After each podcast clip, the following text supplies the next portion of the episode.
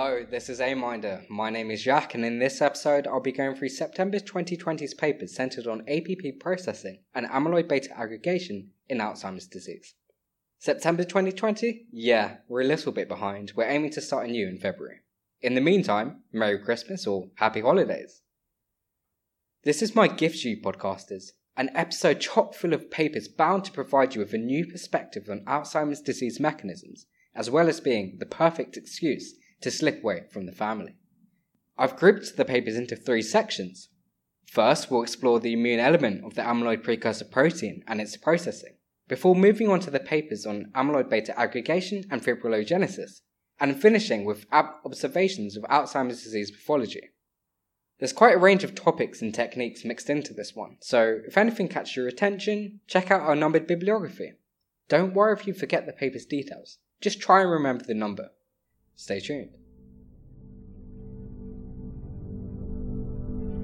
Welcome to Aminder, a podcast where we summarize the latest publications on Alzheimer's disease for you, so you can spend more time doing awesome research.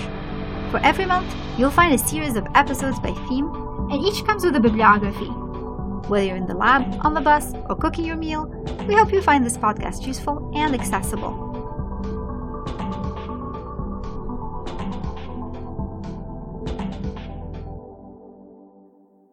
It's a bit of a longer episode, 14 papers in total. We'll have a break after the first mini section on APP and inflammation, and the next six papers on APP amyloidogenic processing. And then we'll follow it up with four papers on fibrillogenesis, and the last two on aggregates seen in Alzheimer's disease brain tissue. Alright, let's jump into it.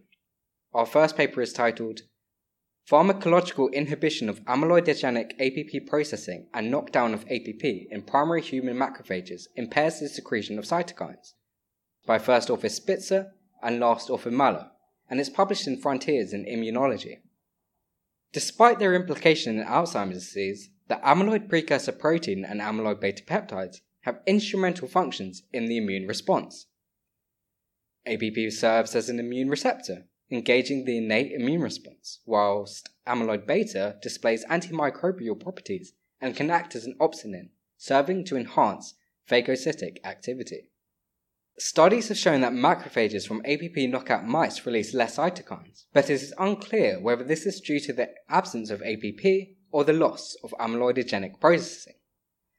To address this, the authors explored the effect of reduced amyloid beta generation by inhibiting beta and gamma secretases and knocking down APP in primary human monocyte derived macrophages.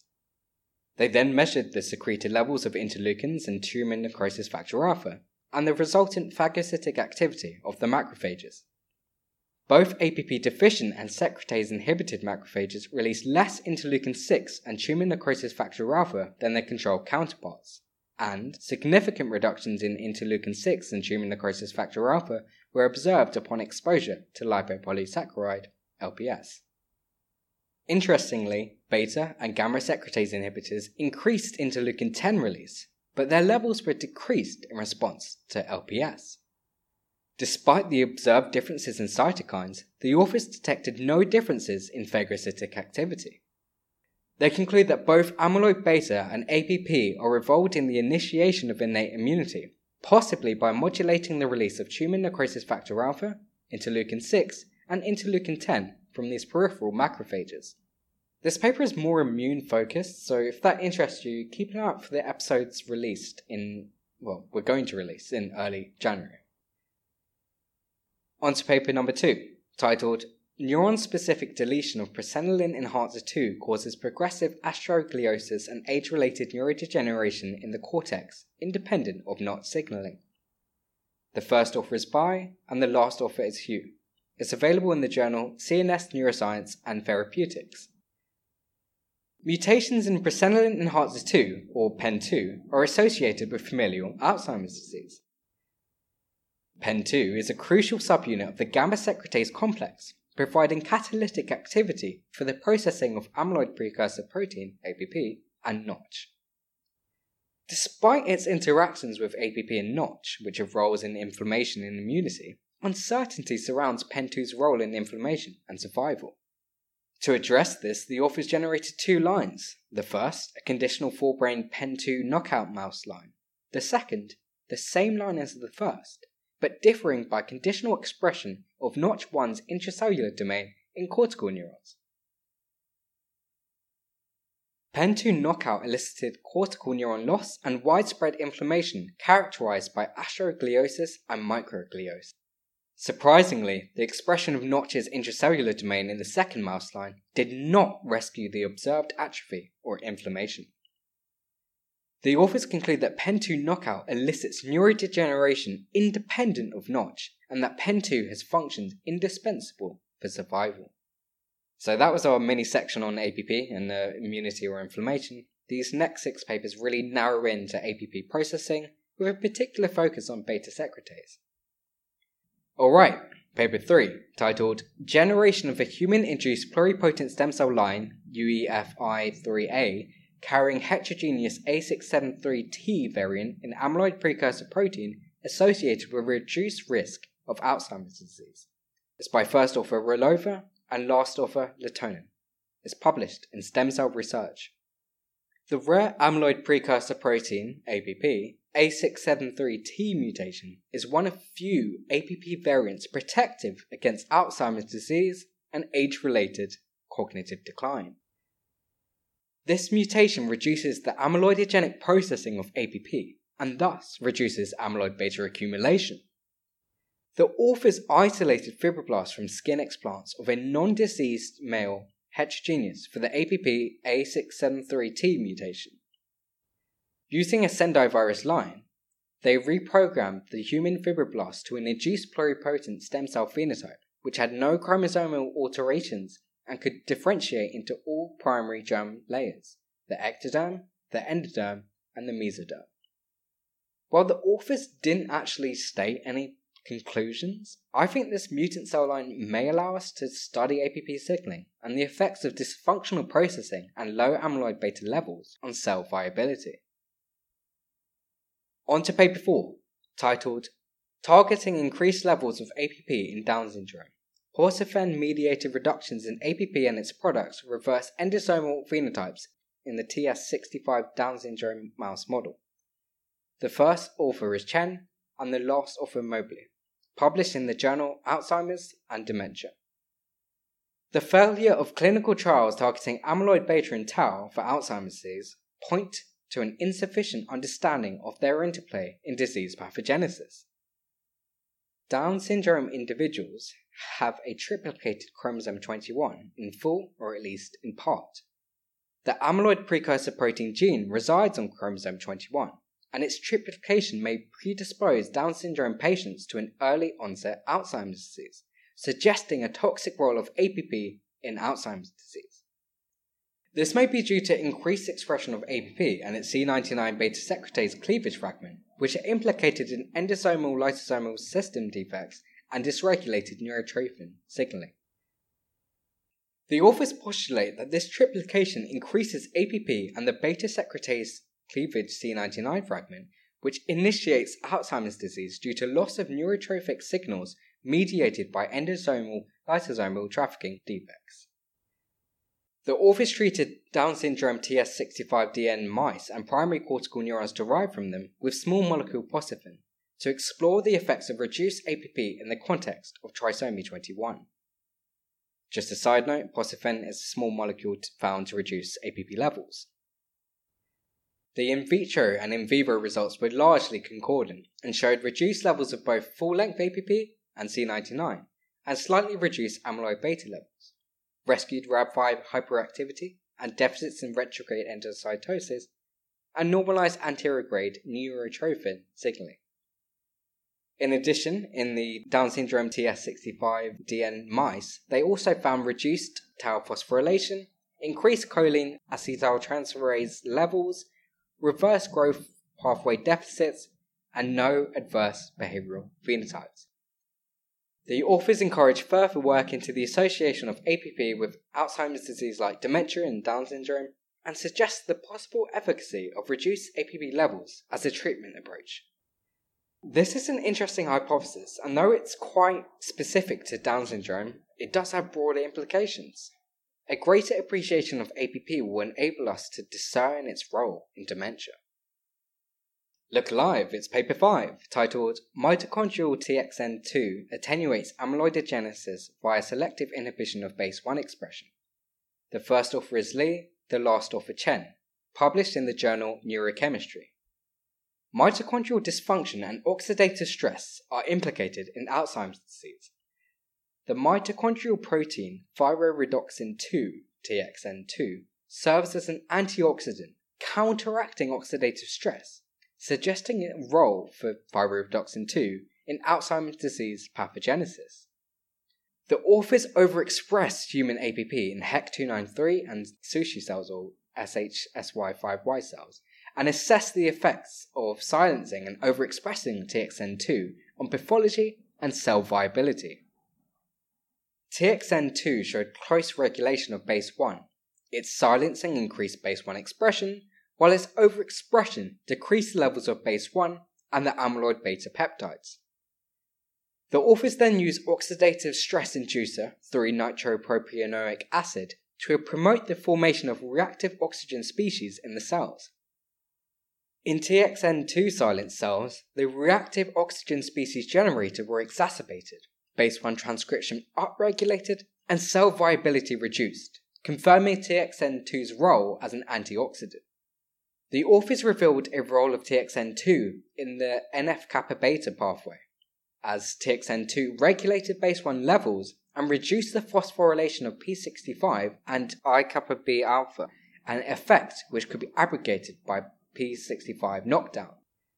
Unsurprisingly, they also found that levels of TXN2 in ABP PS1 E9 mice decreased with age after six months, suggesting that early treatment stabilizing its levels may have beneficial effects for Alzheimer's disease. You know, I knew about the interplay between NF kappa beta signaling and base 1 expression, but I didn't really know that it was so closely related to reactive oxygen species. So, this is some really interesting research. If this interests you too, check out the full paper online.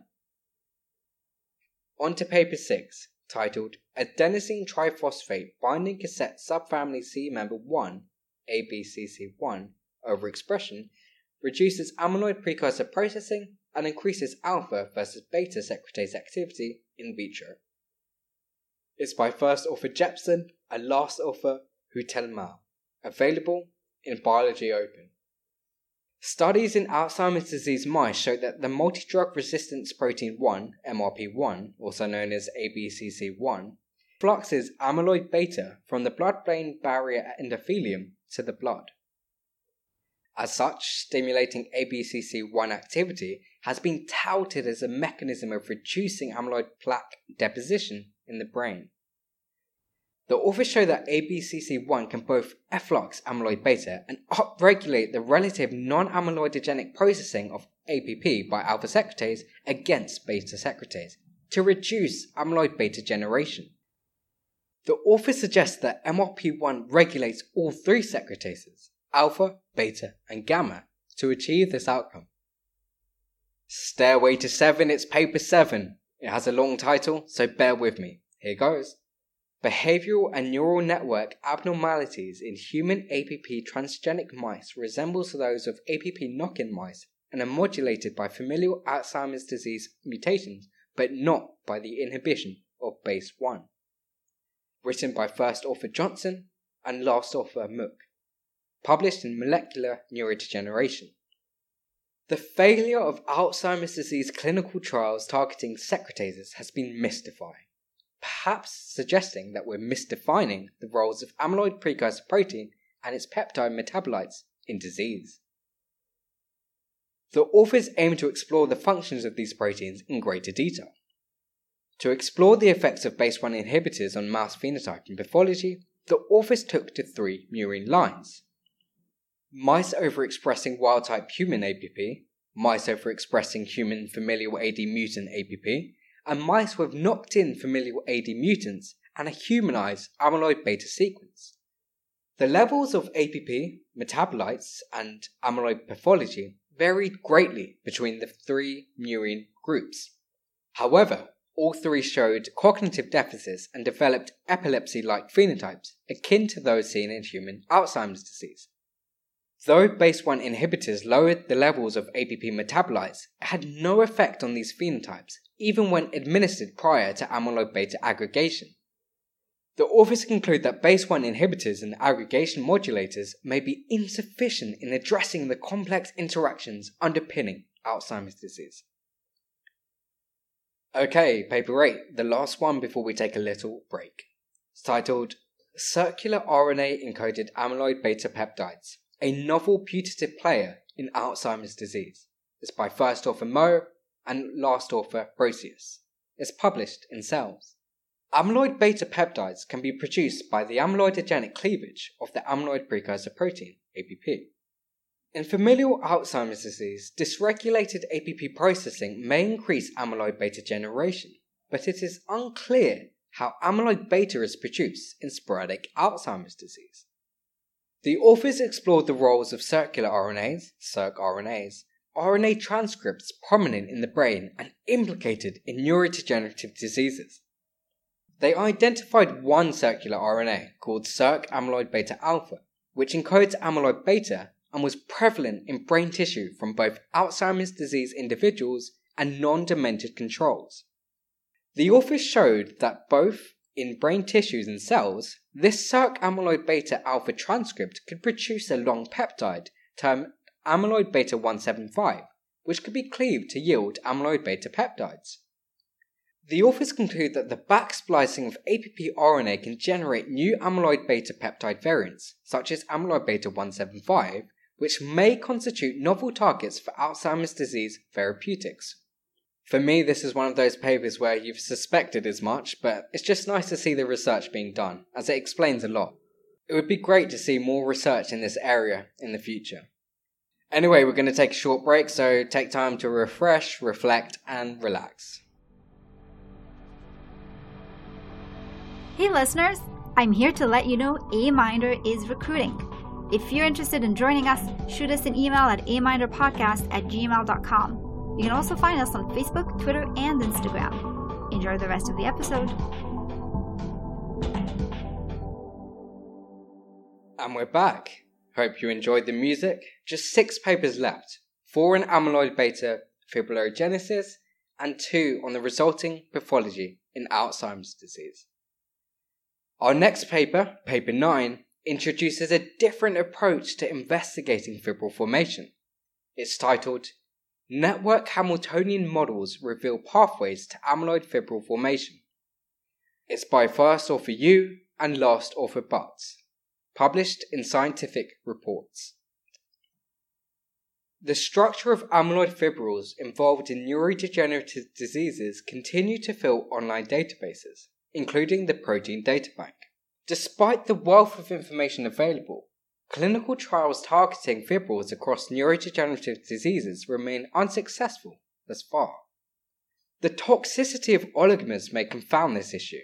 Are they an intermediate in the fibrillogenesis pathway, or do they represent separate entities in competition with fibrils? A Hamiltonian model published recently simulates fibrillogenesis, offering great insight into the aggregation process from free monomers to fibrillar aggregates. The authors adapted this model to apply it to the five experimentally obtained fibril topologies described in the Protein Data Bank. The authors added network statistical and topological framework to quantify and discern the pathways and phases associated with formation of each fibril topology. Different parameters were associated with the various amyloid fibril structures known to us to help model the pathways leading to their formation from free floating monomers. The authors conclude that the model greatens our understanding of the phases governing fibril formation and unveils areas for future research. Really cool paper, and very surprising how many different mechanisms produce a similar outcome. I think we need more research like this, interdisciplinary approaches bringing a new, fresh perspective to a common issue. Anyway, on to paper 10, titled Computational Insights into Binding of Monolayer Capped Gold Nanoparticles on Amyloid Beta Fibrils. The first author is Tefanti, and the last author is Alexander Katz. Is published in ACS Chemical Neuroscience. Amyloid beta fibrils are seen in many neurodegenerative diseases and are the subject of many preclinical studies for Alzheimer's disease. This isn't mentioned in the abstract, but a lot of research suggests that gold nanoparticles can interact with amyloid fibrils, but we're lacking detail into the interactions at work here.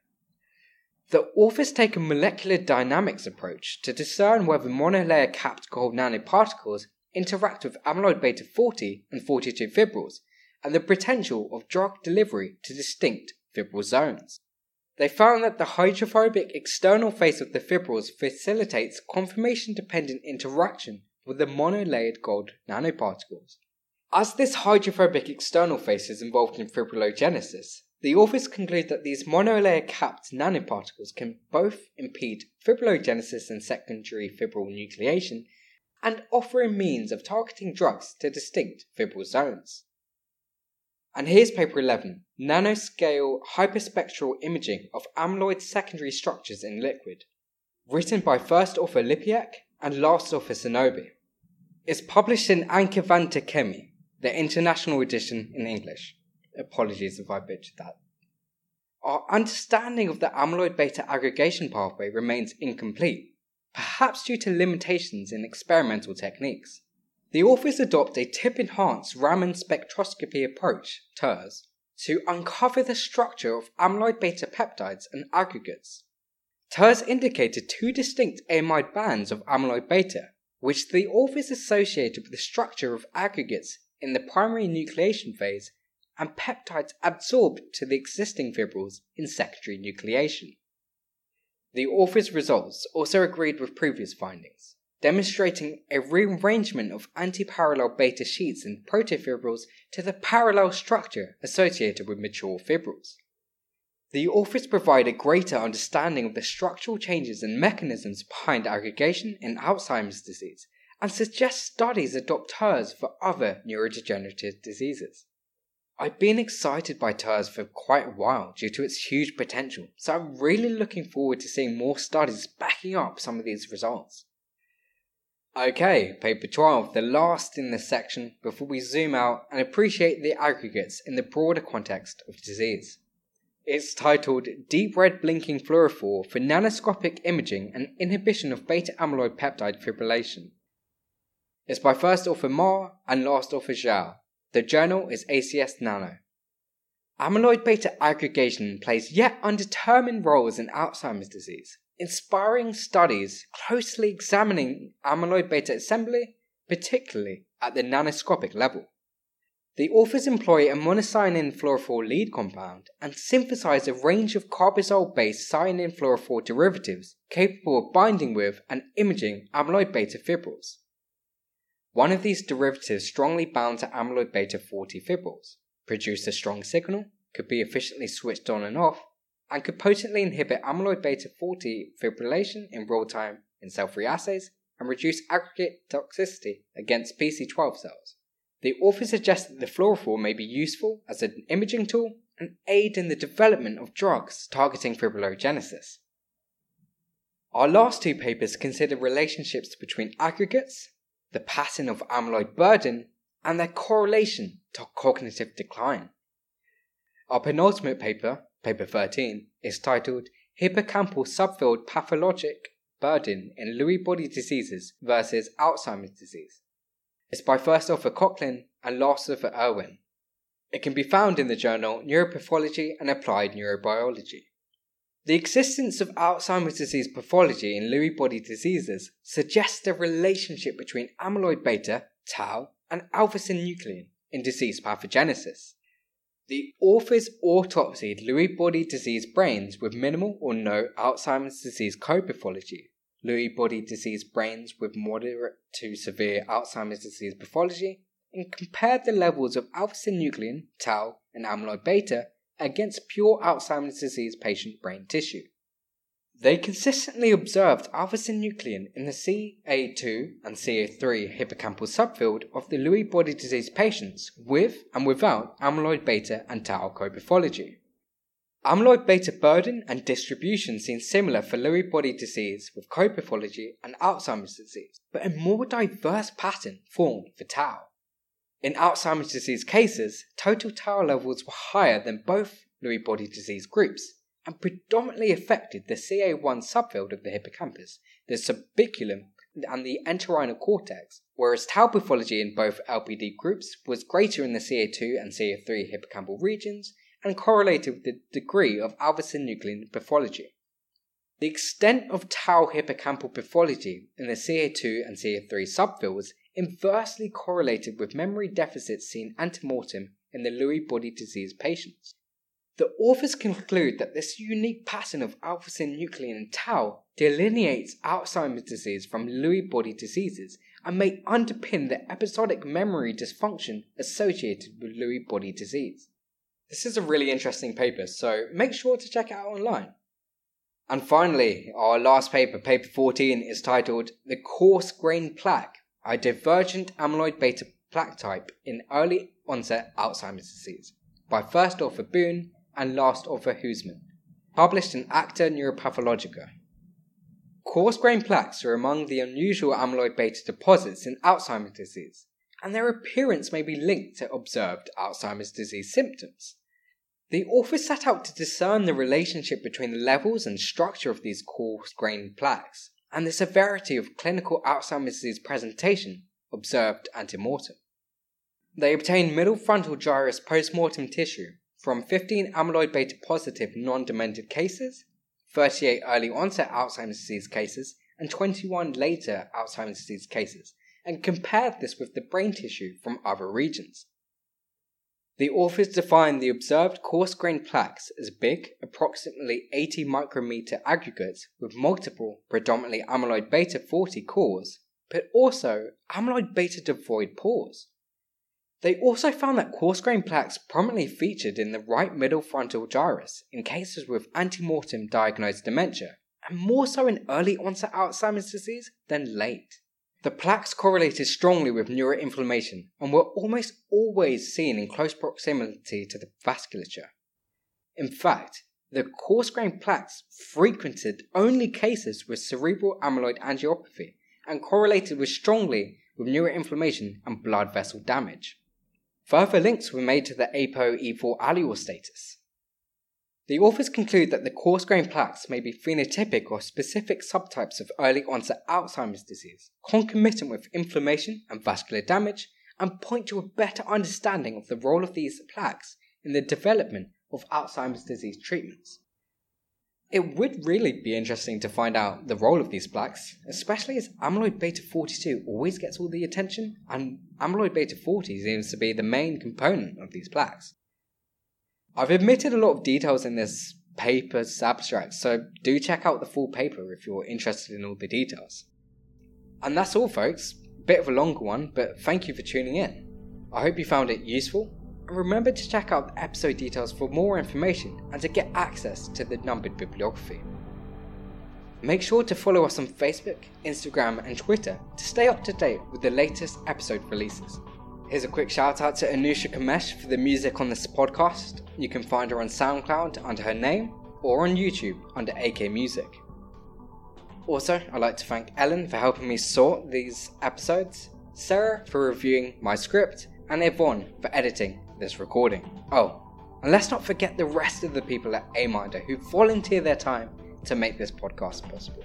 We hope to have you back here soon. Until next time.